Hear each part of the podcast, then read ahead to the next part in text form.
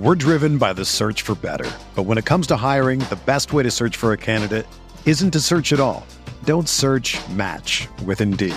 Indeed is your matching and hiring platform with over 350 million global monthly visitors, according to Indeed data, and a matching engine that helps you find quality candidates fast.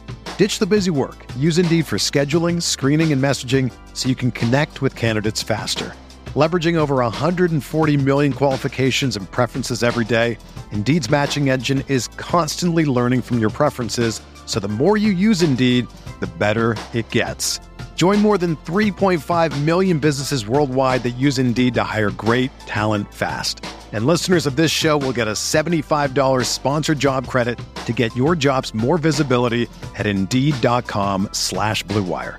Just go to Indeed.com slash BlueWire right now and support our show by saying that you heard about Indeed on this podcast. That's Indeed.com slash BlueWire. Terms and conditions apply. Need to hire? You need Indeed. This podcast episode is brought to you by Coors Light. These days, everything is go, go, go. It's nonstop hustle all the time. Work, friends, family expect you to be on 24 7. Well, sometimes you just need to reach for a Coors Light because it's made to chill. Coors Light is cold lagered, cold filtered, and cold packaged. It's as crisp and refreshing as the Colorado Rockies. It is literally made to chill.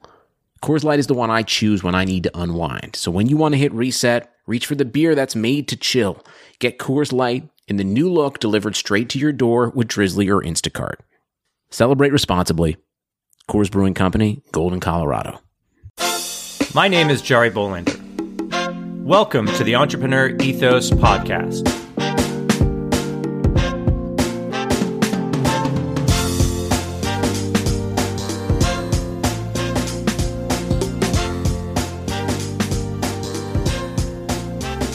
On this podcast, we're going to take a deep dive into the traits, values, beliefs, and skills of all sorts of entrepreneurs to learn how to build a more ethical, inclusive, and resilient world. Let's get started.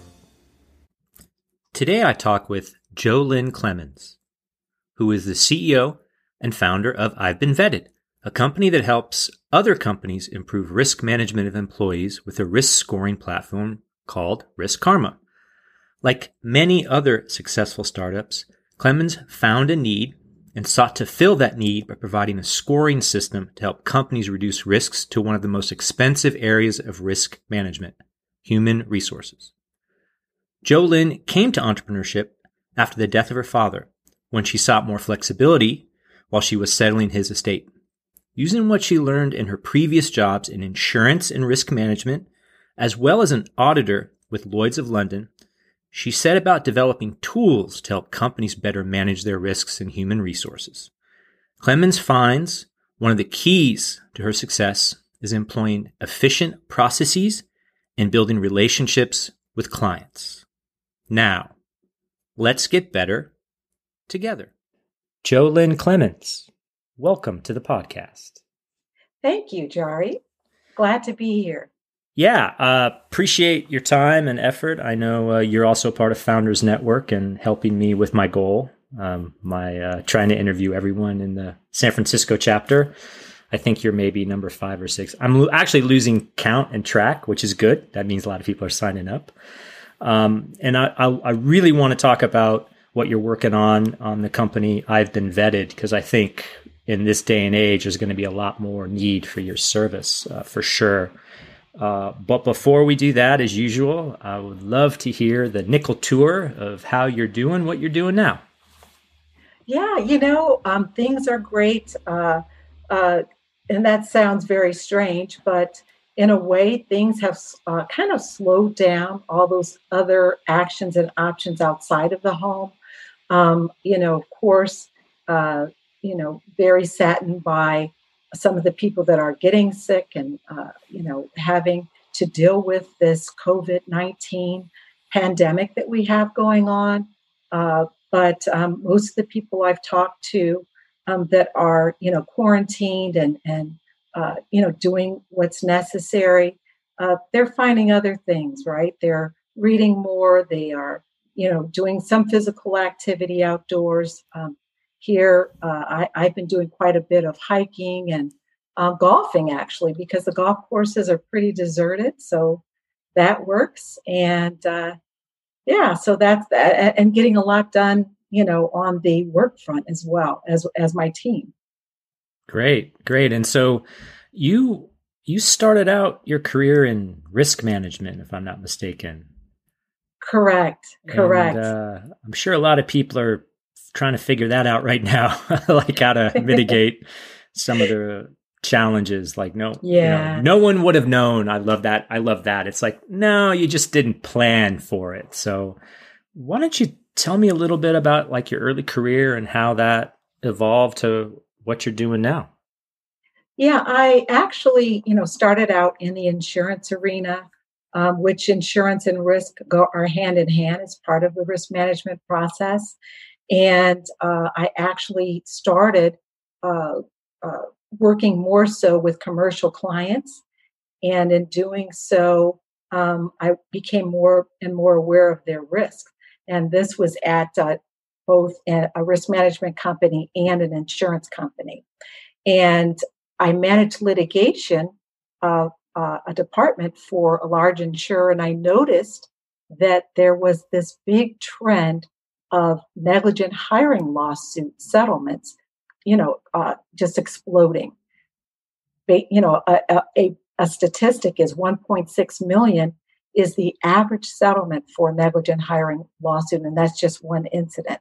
Hmm. So after seeing that and thinking about the implications uh, for society, especially with the growing gig, gig economy and more and more remote and field workers, um, I decided to try to tackle that issue. Hmm. And and what do you mean by negligent hire? I'm not familiar with that term. Yeah, negligent hiring is when a company becomes responsible for the actions of their worker. And the lawsuit, the cause of action, that's part of it is that the uh, employer was negligent in their hiring practices and it can also uh, go into negligent supervision and training as well. So they're kind of in the same bucket. Oh, so you're like, okay, so let's say you hire someone and you didn't do the proper background check or you didn't vet them correctly, then they end up doing something bad, whatever that may be. Then not only can the person that's been harmed obviously go after the person that harmed them, but they can also go after the company. Is that that right? Correct. Exactly. Oh, okay. Yeah. Huh. So that's the reason why. Oh, go ahead. Oh no, I was going to say that that is even more so now, believe it or not, because some courts have changed the definition of who is an employee to include contractors and vendors in several jurisdictions. I'm sure you've seen the whole uh, Uber uh, lawsuits coming out of California. Yeah, uh, yeah. So that puts that, that bigger burden on the employer. Hmm. Yeah. So yeah, I mean, especially with the gig economy. I mean, I'm not not sure how much of our economy is the gig economy, or at least it was before all this COVID chaos or craziness or whatever we want to call it. And so, so from from corporate risk management insurance, which seems super interesting to me. Maybe I don't know if you're into that. I guess. Um, how did you kind of then get into doing startups? Because that's a lot different risk profile, I would think. Right, and so what happened? It was uh, kind of interesting. It's all about timing. Uh, what happened? Uh, there was a, a a a situation occurred and presented itself, my father actually passed away, which was a bad thing. Oh, um, and during that time, I left uh, where I was working on sabbatical to take care of his estate. Uh, and I was approached by a company that conducts odds, um, pardon me, audits for Lloyd's of London.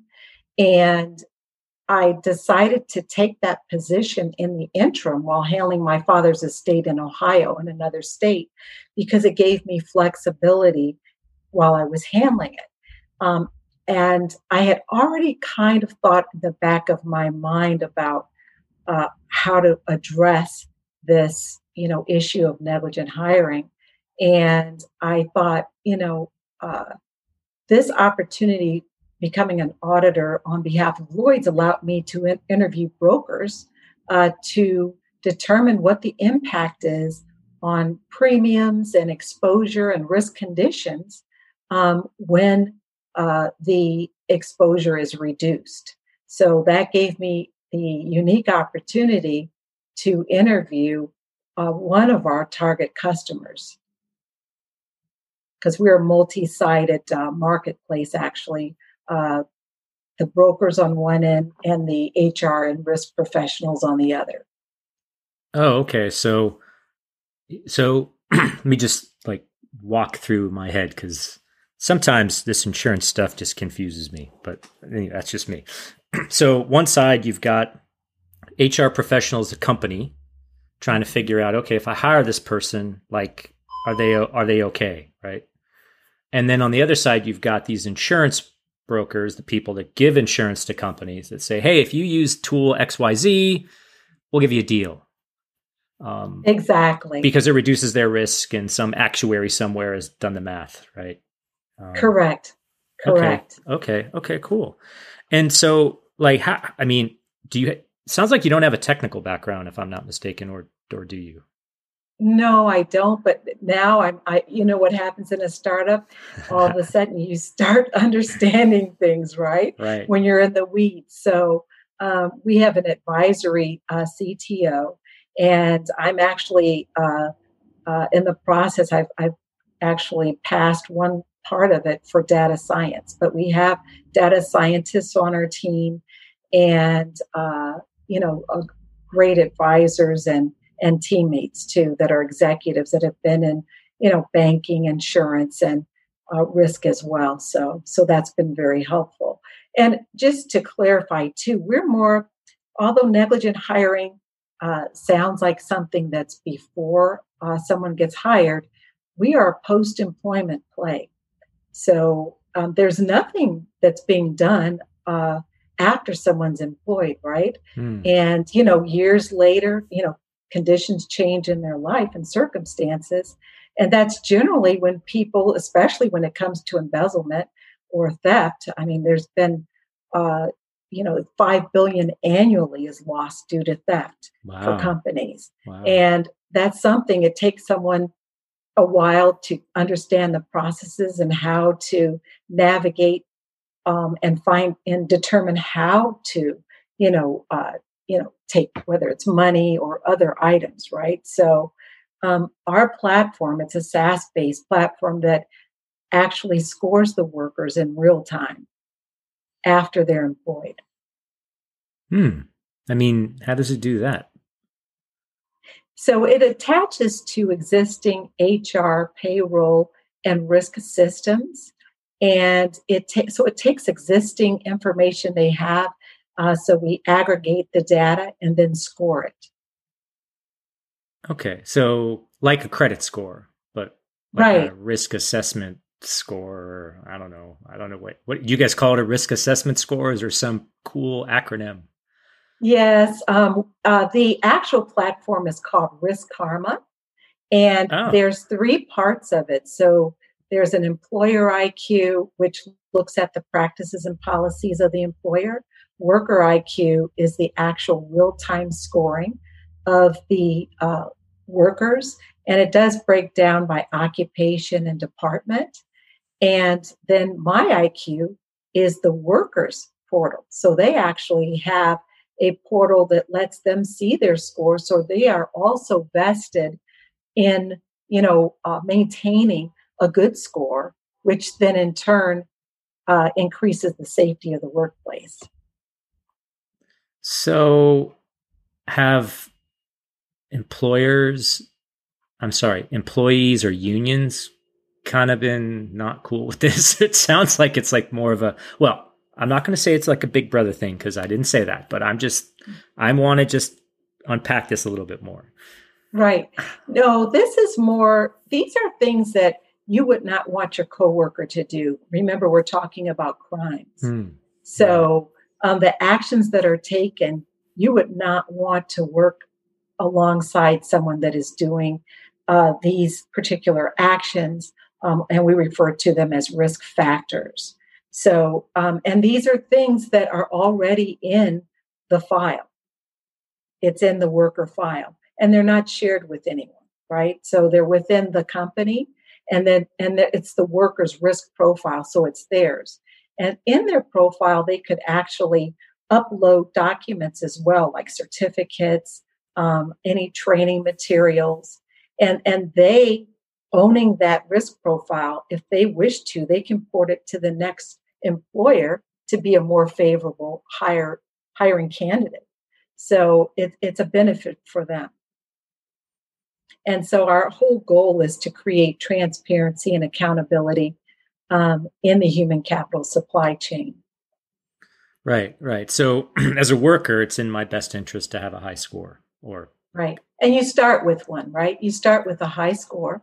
Oh, okay. And it's it's uh, the worker can uh, work towards maintaining it, which isn't hard actually, because like I said, these actions are things that you would not want your coworker to be doing anyway. Mm-hmm.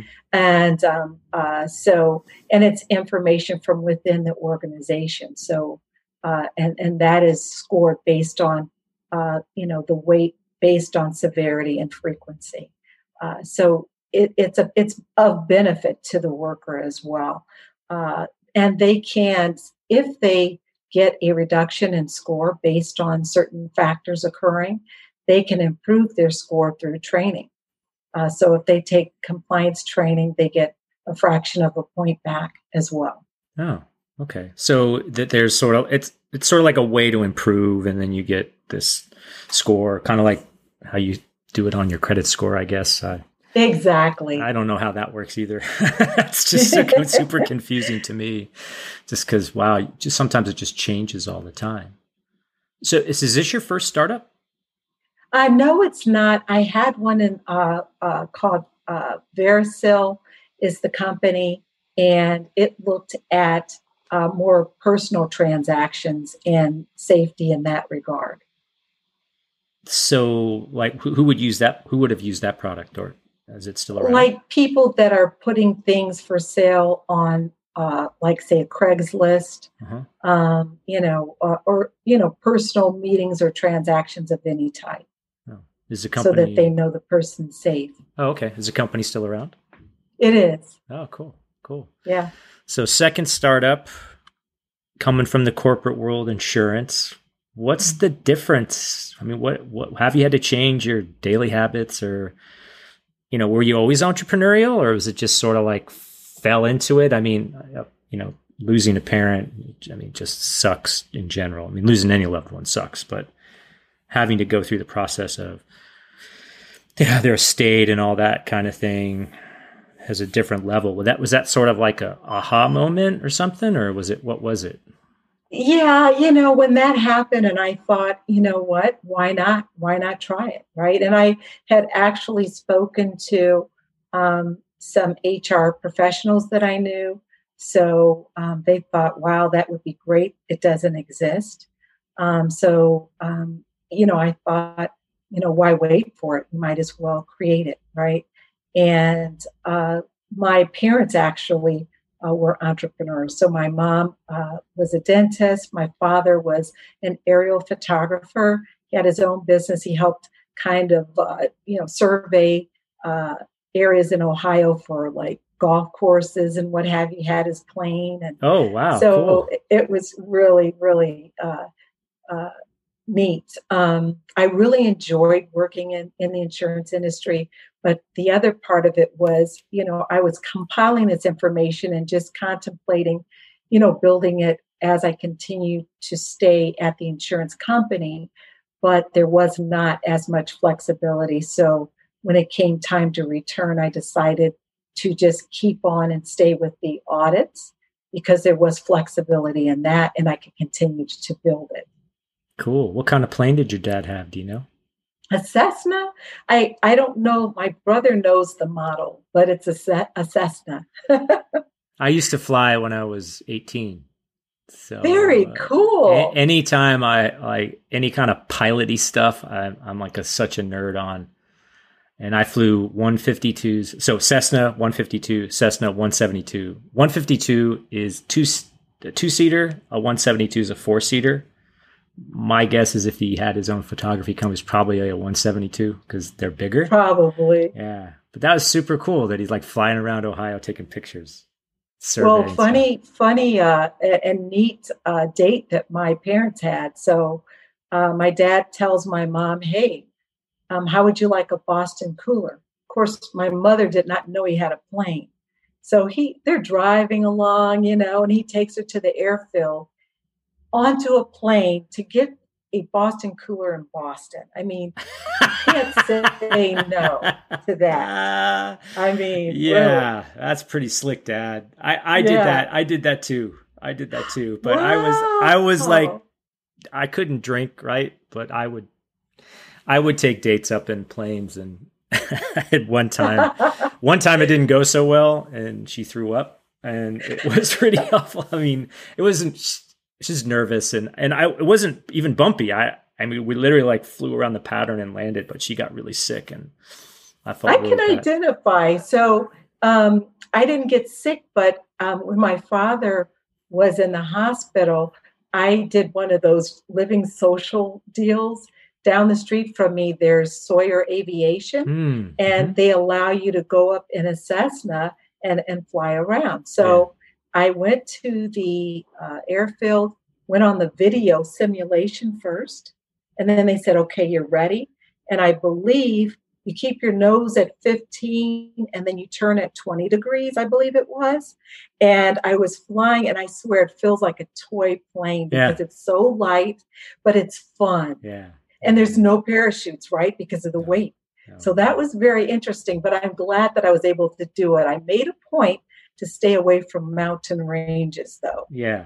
No, no. I mean, yeah. the, you either have the bug to fly or you don't. And it's just funny right. because everyone's like, "Oh, it seems so hard." I'm like, "Well, you know, it's not that hard. There's only two times where it's hard: taking off and landing. The rest of it is absolute boredom, sheer True. boredom, but freedom.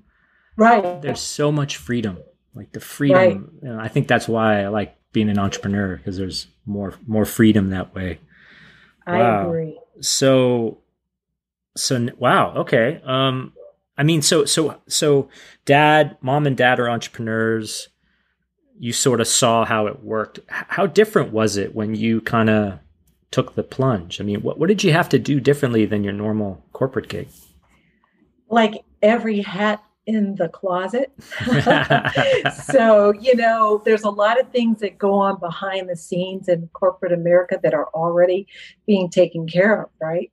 Um, so, you know, learning a lot about marketing, about finance and forecasting and um, processes, right? So, um, I was have always been pretty organized and process management is a big deal for me and I think that's been helpful. Uh, and uh, but in the startup world, even more so. Uh, you really have to start uh, documenting your processes and automating your processes. Those are two of the main things that are crucial for growth. Yeah, and a lot, of, not a lot of startup folk get that. No, I mean they're all about like move fast and break things, but how are you going to move fast and break things when you don't know what you're doing? True. The other key, right, yeah. is to make certain you fill the holes of knowledge that you don't have with your teammates and your advisors, right? Yeah, totally. No, I mean, you don't know what you don't know when you get into it. True. That's why I'm always like impressed by, well, I'm impressed by anyone that starts anything just because it's so hard. But I never, every, I, I know people that are like, well, you know, name big company here, right? Doing the same thing, they're going to crush you. And I'm like, no way in hell are they going to crush us. They have no idea what we're doing, and they're so distracted on name it. They're looking for a, you know, if they're a $10 billion company, they're looking for the next billion dollar business. They're not even going to worry about our little, you know, 50K, 100K monthly recurring revenue, which, which we feel is like, we're awesome. They're like, it's not even rounding error, right? You know, um, and I do, but I do think it's interesting that that that that process that's really critical. And so, at your startup right now, what, what kind of processes do you think are the most important? Well, I think the onboarding, because that's so important to reduce churn. Uh, you know how well you do that, and and beyond, right? Your post onboarding practices, uh, because they're important. You want to maintain a cohort with uh, that you're measuring from you know the beginning, and, and and the key is to you know that's one of your competitive edge is is to maintain and, and provide a level of customer service that they can't get elsewhere you know that relationship building piece as well uh, it allows you to understand um, what features are important for your roadmap so the, those listening skills are, are crucial as well so what what's your onboarding process like is it is it decently complicated to get on board with what you're doing, or is it yet another SaaS login that everyone no. else has? yeah, you you we you actually have to speak to a representative uh-huh. um, because it is you know it's more uh, of an industry. Uh, uh, you know knowledge that you have there's there's a knowledge base that's involved so um, although it's very user friendly um, we do uh, on board with uh, sufficient resources so that they understand the platform. And uh, we also provide some self service components as well. But um, we give them a lot of resources so that they, you know, have the tools to start in right away. And we also set a date um, after they've onboarded their workers uh, to have another meeting so that we give them goals as well. By this time, you know, we want you to go through this these materials, and then by this time, um, we want your workers onboarded, and then we'll go to the next stages, right? Uh, so, so that's how we do it. Hmm. Yeah, because I think you know I, have been I've been thinking about this a lot for various reasons. Well, one one of which is my uh, my cousin Willie who has a, a podcast called The Sales Lab because he's a professor in Florida State, Tallahassee, you know, Dr. Willie Bolander, you know, uh, if you would have known him as a kid, you're like, how did that happen? so shout out to Willie if you're listening. I'm, I'm going to have him on the pod soon because he's, you know, now that he has his, we, you know, we're cousins, you know, we help each other out. Um, but one of the things he studies sales and persuasion and all that sort of stuff. And one of the things I've, I'm starting just to now touch into, and I'm, I'm glad you brought this up because um, onboarding and retention or onboarding and productivity seem mm-hmm. to be something that not a lot of folks focus on. I mean, it may not be entirely the case, but from my experience, that's the that's really hard. So if you're going to get someone to buy, right, that's hard. But now mm-hmm. they're onboarding, and then then then they got to be productive. And if they're not productive, they're going to get frustrated and they're going to leave. Exactly. So so so, is there anything you've learned on that onboarding and productivity piece that, other than you know the follow up and giving them goals, is there any kind of nuggets of wisdom there? Because that seems like ripe for improvement for for anyone. I think. True.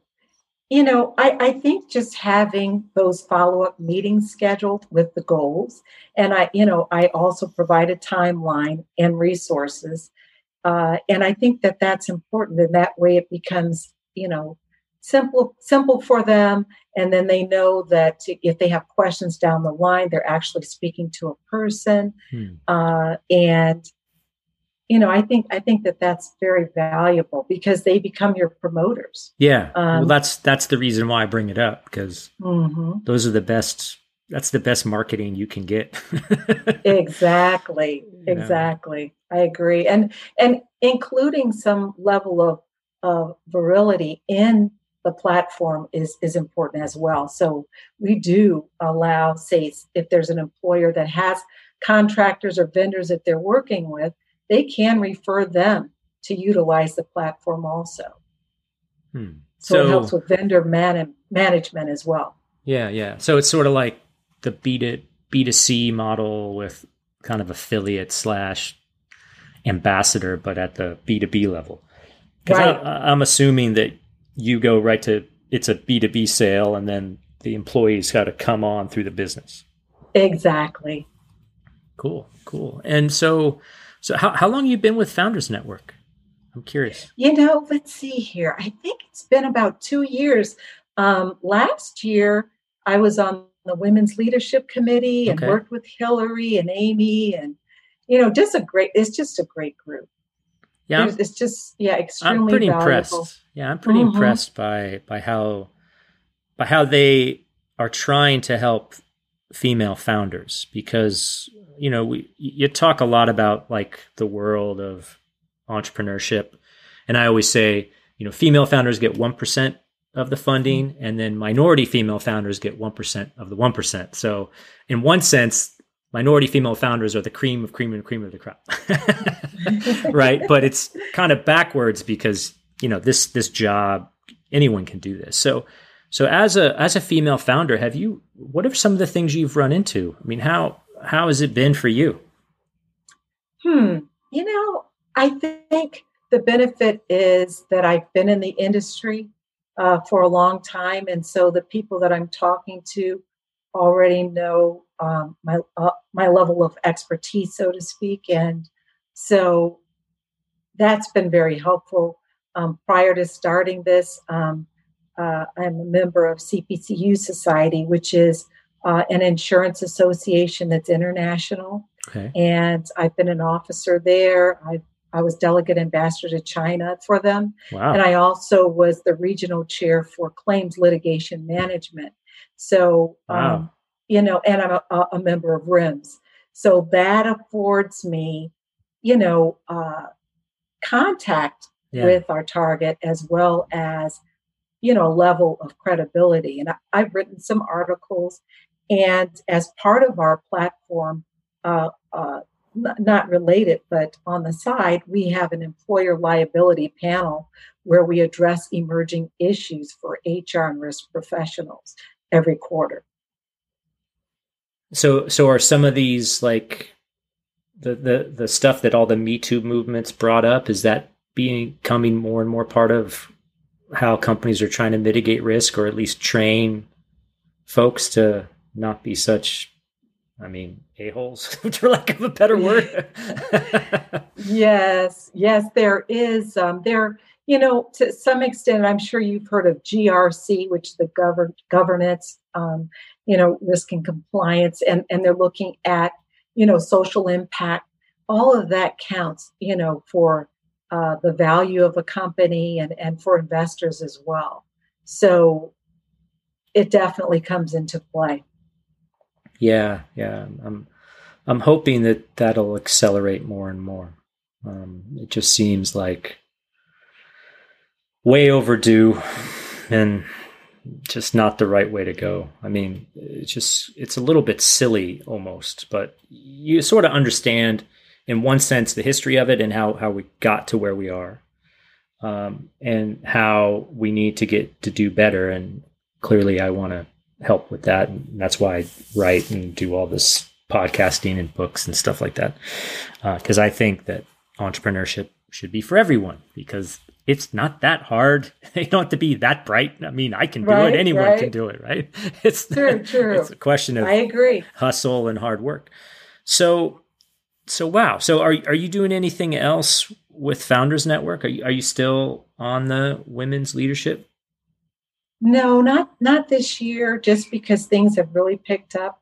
Okay. um, with the company. So um, I wasn't able to uh, afford the time uh, required, which it's not overburdensome, but if I can't do something at the level that I'd like to, then I, I'm not going to do it. You know what I mean? yeah. But I, I, I do attend a lot of their sessions when I can and, um, you know, help out. And I really like that they'll have a presentation and then they'll have a breakout room Mhm. and you can speak directly to other founders and assist each other. And um, sometimes there might be a complementary business that is actually something that uh, can be beneficial for cross promotion.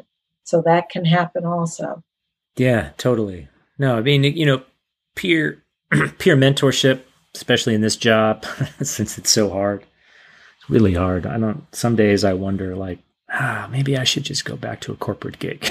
but then I realize, yeah, I'm not. I'm really pretty much unemployable when it comes to that. N- not not to say that I'm not manageable. It's just I don't like to be managed. You know, Right, I think right. a lot of entrepreneurs and founders are the same way. Uh, so, well, what about like what's sort of your daily routine like? I mean, you know, I know we're all sort of sheltered in place now, and our whole world's on Zoom, which I'm getting pretty sick of. I Yeah. can't wait to have coffee with someone again. Uh, you know, what? So, what's what's your daily what's your daily schedule like? Well, I wake up extra early now because I do, um, I like to start the day um, meeting with the developers. Um, and one thing that helps me mentally is to do some type of physical activity. So I'll get up early and uh, take a bike ride um, or walk.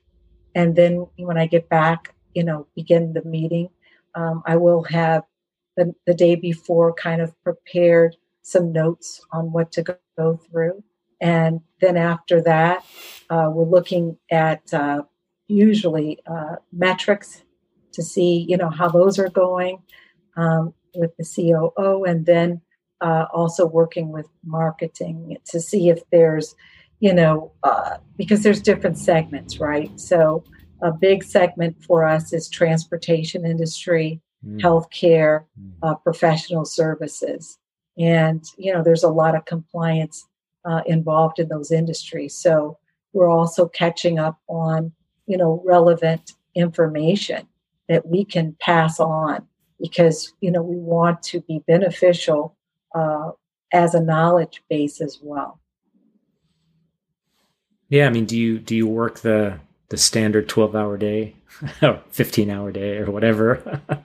Pretty much. Oh, okay. Yeah, my yeah, my my husband, you know, he understands it, and he's really uh, a great supporter uh, of you know what we're doing, and um, but yeah, it's it's it, it's intense. But I mean, you do get your your breaks, right? You the the more efficient you you are, the more time you have, right?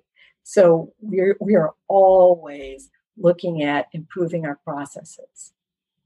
Yeah, I mean that sounds like a pretty big component of your life in general or your career in general, especially True. coming from a highly regulated industry where my guess is the so quote unquote TPS reports must be pretty hot. Right. Um, right. Is your fellow founders how do they handle the whole process thing? Is it harder, easier? Or, No, uh, we have. So uh, my team, they they've all they're all management level Mhm. executives, and and from the banking side, from Right. you know right, right. operations like you know Amazon, Stitch Fix, um, you know uh, companies like that, uh, BBVA Bank fraud strategy. Wow. So everyone gets it, you know, and they understand that, you know, the process management piece of it uh, is is extremely important, uh, you know, for the efficiency of the of the company, so that nothing falls through the the uh, uh, you know falls through the uh, loop, or um, or if there's an opportunity to improve as well. Yeah, yeah. I mean, it, it, could- the reason why I bring that up is that, um, like we talked about before, sometimes people in the startup world are like process. it's almost like artists, right? Like I don't have a process, man. I just sort of like the words flow from me, you know. And like, no, you have a process. Everyone has a process. They just call it something different. Exactly. And, and, and having a culture like that, I think, is one of the things that at least I try to instill in some of the young entrepreneurs that I mentor.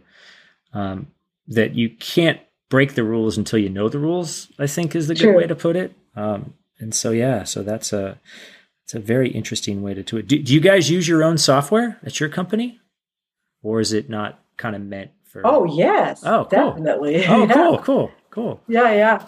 So you uh, so you are users as well. Yes. Awesome. Awesome.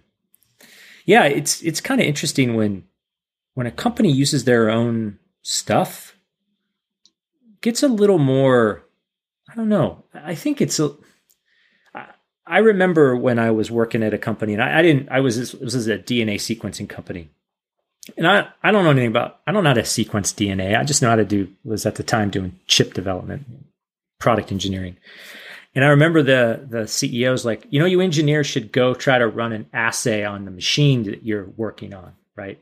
An assay is like biology stuff, right? Well, I self selected out of biology for a reason. I like physics. Physics is like there's laws and rules. Biology, mm. it's the Wild West, man. No, nobody knows. Nobody knows. They say they do. I mean, especially now, like during the whole COVID thing, right? A lot of those pieces of equipment that I worked on are now being used to sequence COVID 19 wow. and the assays and all that. So I know the buzzwords, mm. but I remember like they paired us with a what we call mobile or molecular biologist. And they're like, mm-hmm. we're going to show you how to run this assay. and I'm just sitting there going, I'm thinking in my mind, there's like a, that, there's got to be a better way to do this. So labor intensive with pipettes and hoods. And, and I just remember just like, I, I'm so thankful that I've got physics on my side and I don't have to worry about biology because it's so complicated. And I can imagine that the regulations and insurance and liability, I mean, you you guys must have a lot of liability insurance or must have a team of lawyers that just sit there and be like, "Oh, can't do that." You know, Is, do you have like True. a big legal staff to handle all that? We do, we do, and you know, the great thing is that it's permission based and and privacy protected. So that's the main piece of our platform.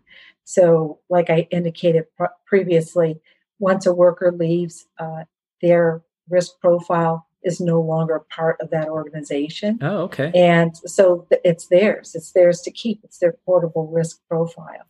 So, um, so that's and we designed it, you know, with that in mind. Right, right, right. Because I got to believe that privacy is a big thing, especially mm-hmm. once you get over in Europe. Are, are you just in the U.S. or are you in Europe too? We're in the U.S. Okay, yeah. Europe will be a whole other world. right. GDPR. We're already GDPR and uh, CCPA compliant, so that's good. Okay. Um, we did that in advance. So, um, you know, we don't foresee any issues uh, when we do expand, but right now we're US, then Canada. Mm-hmm. That's usually the way it goes US mm-hmm. and then US light. right. There you go. North exactly. Um, so so yeah, so I mean the so the how how old's the company? Did you mention that? I don't remember if you told me. Um, two years. Two years. Okay. Mm-hmm. And uh, I'm assuming you know some revenue and the the whole metrics that matter. And are you uh, are you venture backed or did you guys bootstrap? No, this? we're bootstrapping. Wow. Yeah. Wow. Yeah. How's that been? Yeah. How's that been? It's been great, actually. What's been really neat and, encouraging so that in the event we need the assistance later, um, it's there, which is great. We've been contacted by some pretty top uh, investors. So, but, you know, so far, just the way that it's been managed and um, the referral sources, uh, we've been able to grow you know, organically and and uh, you know without any further assistance. And I don't know. We don't. We we are all. We we kind of took after the. Uh, uh, I'm trying to think of the name of the Zappos. Zappos. It's we're 100% remote, oh, which okay. helps keep the cost down as well. Wow. So you guys had this whole working from home thing figured out before Oh the yeah. entire world had to figure it out. Exactly. Yes. So, so what are yes. some things you learned about working remote and remote teams that maybe of benefit to those that are like struggling with that? yeah, you have to remain engaged. Yeah. You know, you have to meet um, as a team weekly and then one-on-ones as well.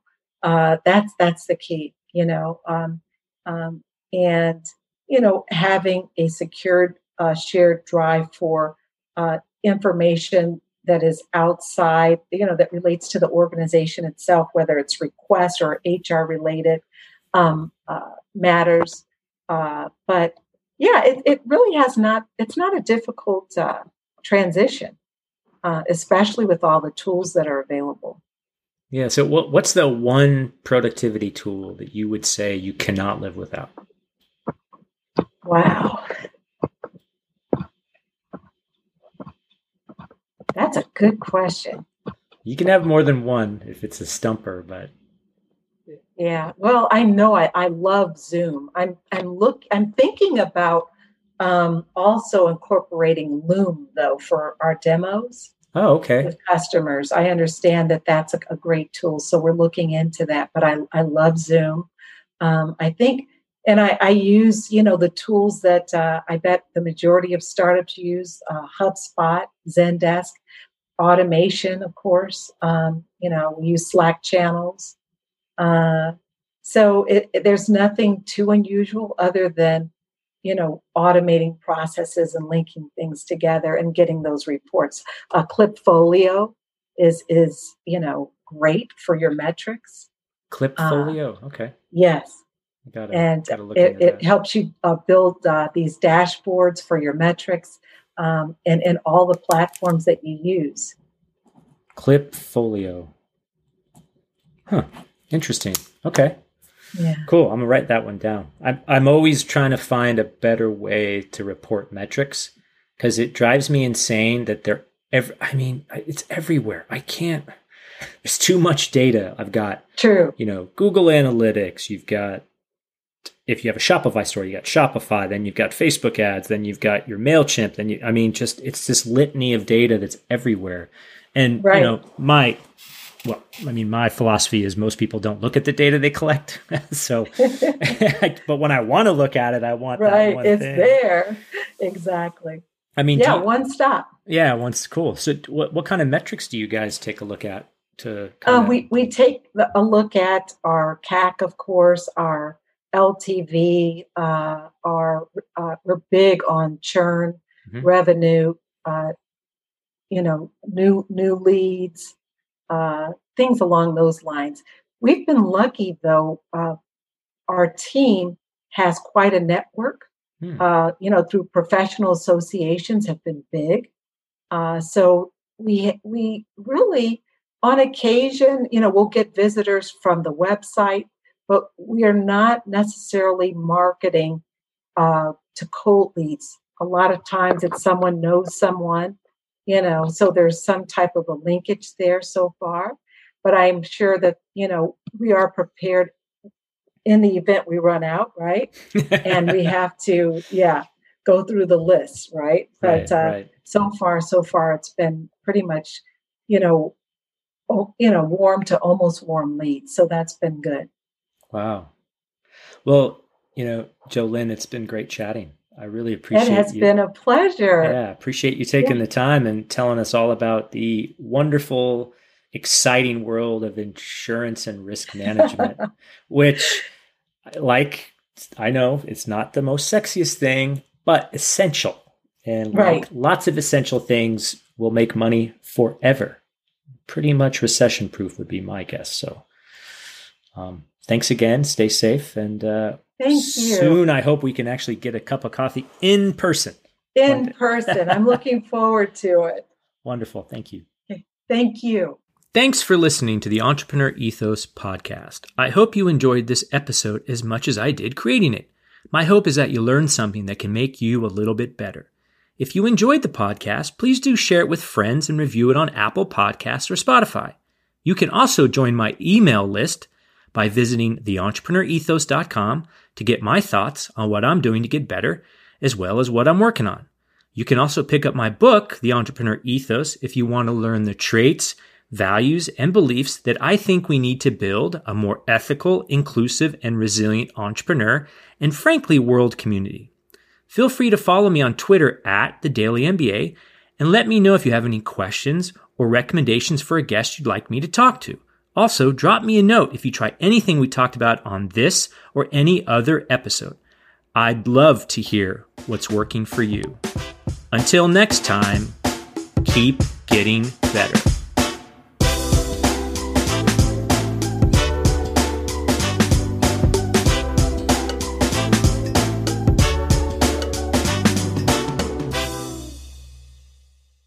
Breaking up is hard to do, but when it comes to your wireless carrier, you should have left a while ago. You're over the big three carriers. You deserve better. Xfinity Mobile. Now you can get unlimited with 5G included for just $30 a month on the nation's fastest, most reliable network. So break free from the big three and save with Xfinity Mobile.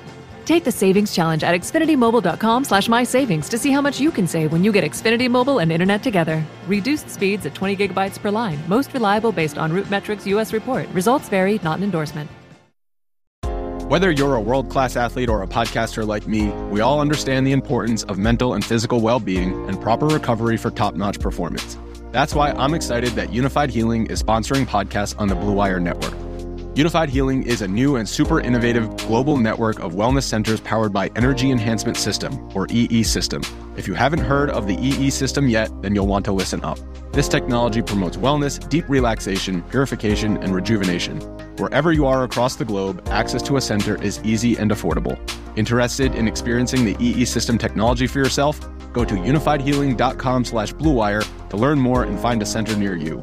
That's Unifyd, U-N-I-F-Y-D, healing.com slash bluewire. No material or testimonials on the Unifyd Healing website are intended to be viewed as medical advice or a substitute for professional medical advice, diagnosis, or treatment. Always seek the advice of your physician or other qualified healthcare provider with any questions you may have regarding a medical condition or treatment and before undertaking a new healthcare regimen, including EE system.